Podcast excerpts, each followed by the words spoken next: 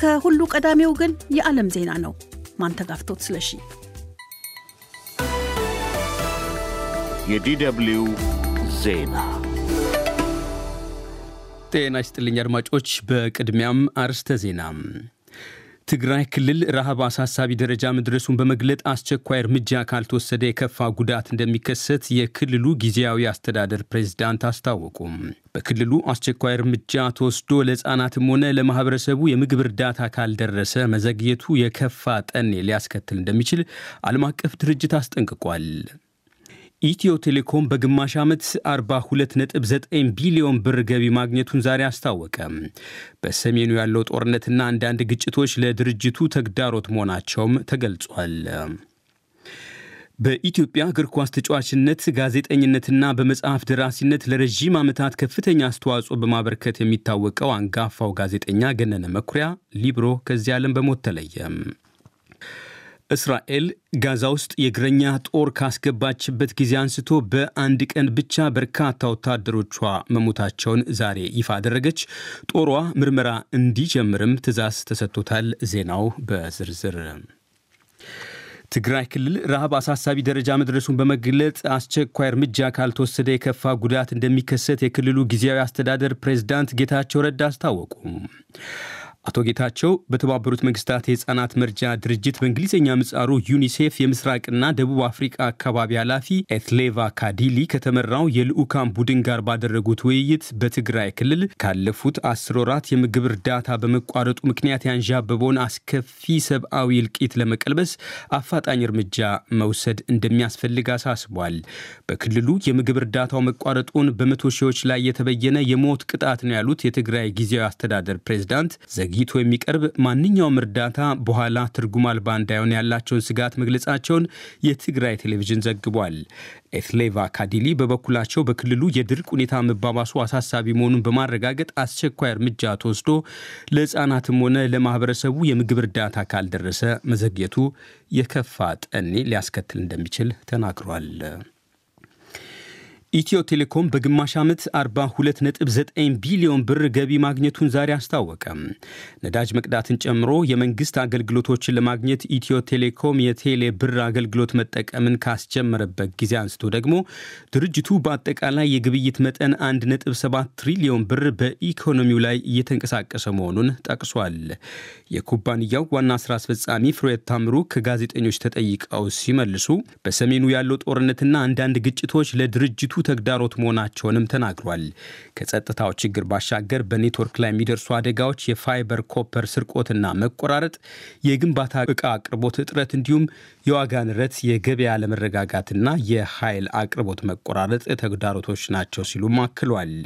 እንዲያም ሆኖ በበጀት ዓመቱ ያሰቡትን በግማሽ ዓመት ግምገማቸው ጥሩ ሆኖ ማግኘታቸውን ገልጧል።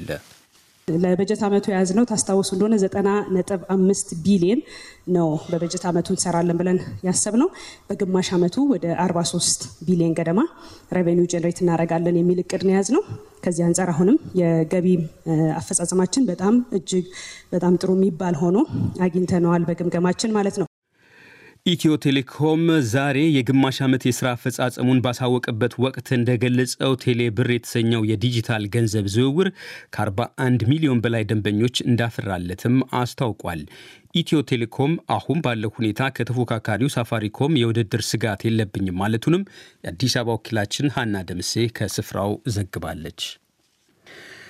በኢትዮጵያ እግር ኳስ ተጫዋችነት በጋዜጠኝነትና በመጽሐፍ ደራሲነት ለረዥም ዓመታት ከፍተኛ አስተዋጽኦ በማበረከት የሚታወቀው አንጋፋው ጋዜጠኛ ገነነ መኩሪያ ወይንም ሊብሮ ከዚህ ዓለም በሞት ተለየ።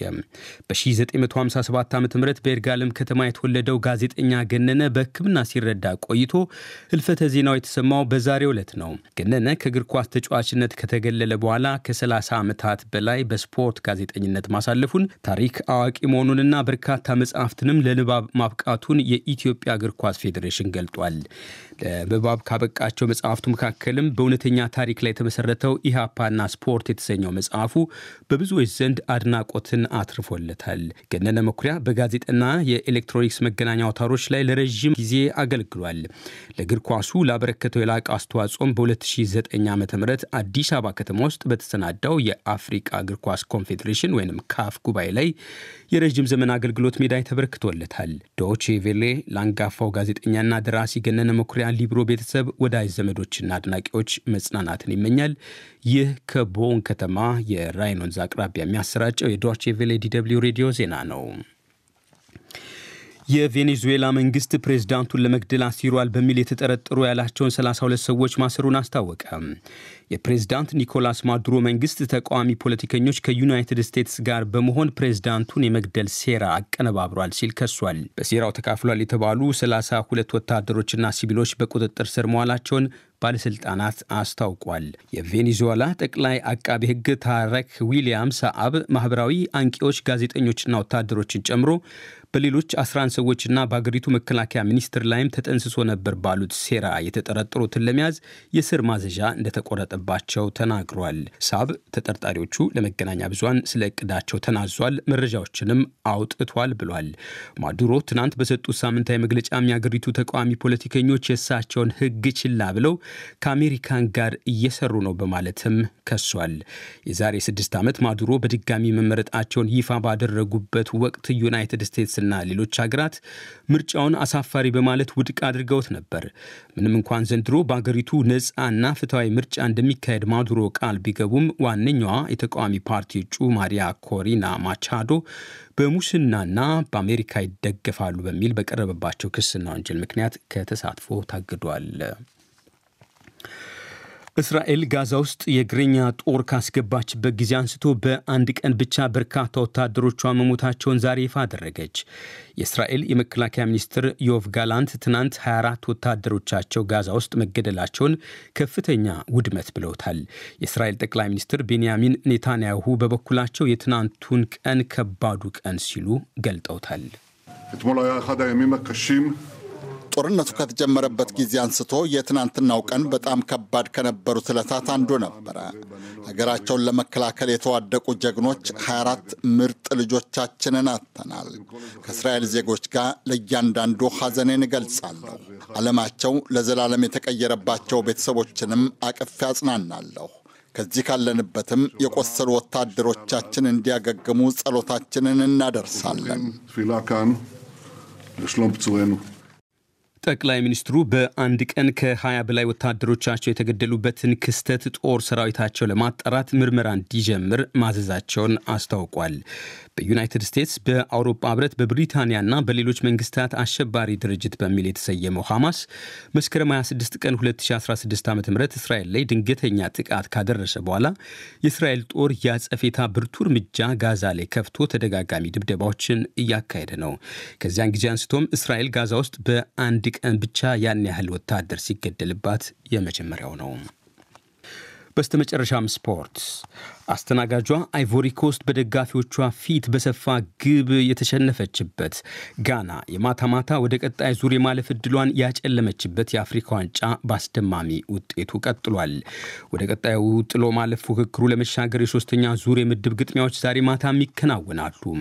የምድብ ጥሩ ሶስተኛ ሆኖ ለማለፍ ቀጭን ገመድ ላይ የተንጠለጠለችው ጋምቢያ ከምሽቱ ሁለት ሰዓት ላይ ከካሜሮን እንዲሁም ጊኒ ማለፏን ካረጋገጣችው ሴኔጋል ጋር በተመሳሳይ ሰዓት ጨዋታቸውን ያከናውናሉ። ቆየት ብሎ ደግሞ ሞሪታኒያ ከአልጄሪያ እንዲሁም አንጎላ ከቡርኪና ፋሶ ጋር ይጋጥማሉ። እስካሁን በተደረጉ ጨዋታዎች ከምድብ ሀ ኢኳቶሪያል ጊኒና ናይጄሪያ፣ ከምድብ ለ ኬፕ ቬርዴና ግብፅ አንደኛና ሁለተኛ ሆነው አልፈዋል። ማለፏን ያረጋገጠችው ሴኔጋል ዛሬ በምታደርገው ግጥሚያ ከምድብ መ አንደኛ ወይንም ሁለተኛ ትሆናለች። ትናንት መደበኛው ዘጠና ደቂቃ ከተጠናቀቀ በኋላ በተከታታይ በተቆጠሩባት ግቦች ከሞዛምቢክ ጋር ሁለት እኩል ተለያይታ እድሏን ያጨለመችው ጋና የምድብ ጥሩ ሶስተኛ ሆና ለማለፍ የሌሎችን ውጤት መጠበቅ ግድ ይላታል። በነገው ዕለት የምድብ ሶስተኛ ዙር የመጨረሻ ግጥሚያዎች ይከናወናሉ። በዚህ መሰረት ማታ ሁለት ሰዓት ላይ ናሚቢያ ከማሊ እንዲሁም ደቡብ አፍሪካ ከቱኒዚያ ጋር ይጋጠማሉ። ከምሽቱ አራት ሰዓት ላይ ደግሞ ዛምቢያ ከሞሮኮና ታንዛኒያ ከኮንጎ ዲሞክራሲያዊ ሪፐብሊክ ጋር ይጫወታሉ። በነገው ዕለት አንደኛና ሁለተኛ የወጡ ምርጥ 16 ቡድኖች እንዲሁም ከየምድቡ ጥሩ ሶስተኛ ሆነው ወደ ጥሎ ማለፉ መሻገር የሚችሉ አራት ቡድኖች ይለያሉ። ይህ ዶቼ ቬሌ ሬዲዮ ነው።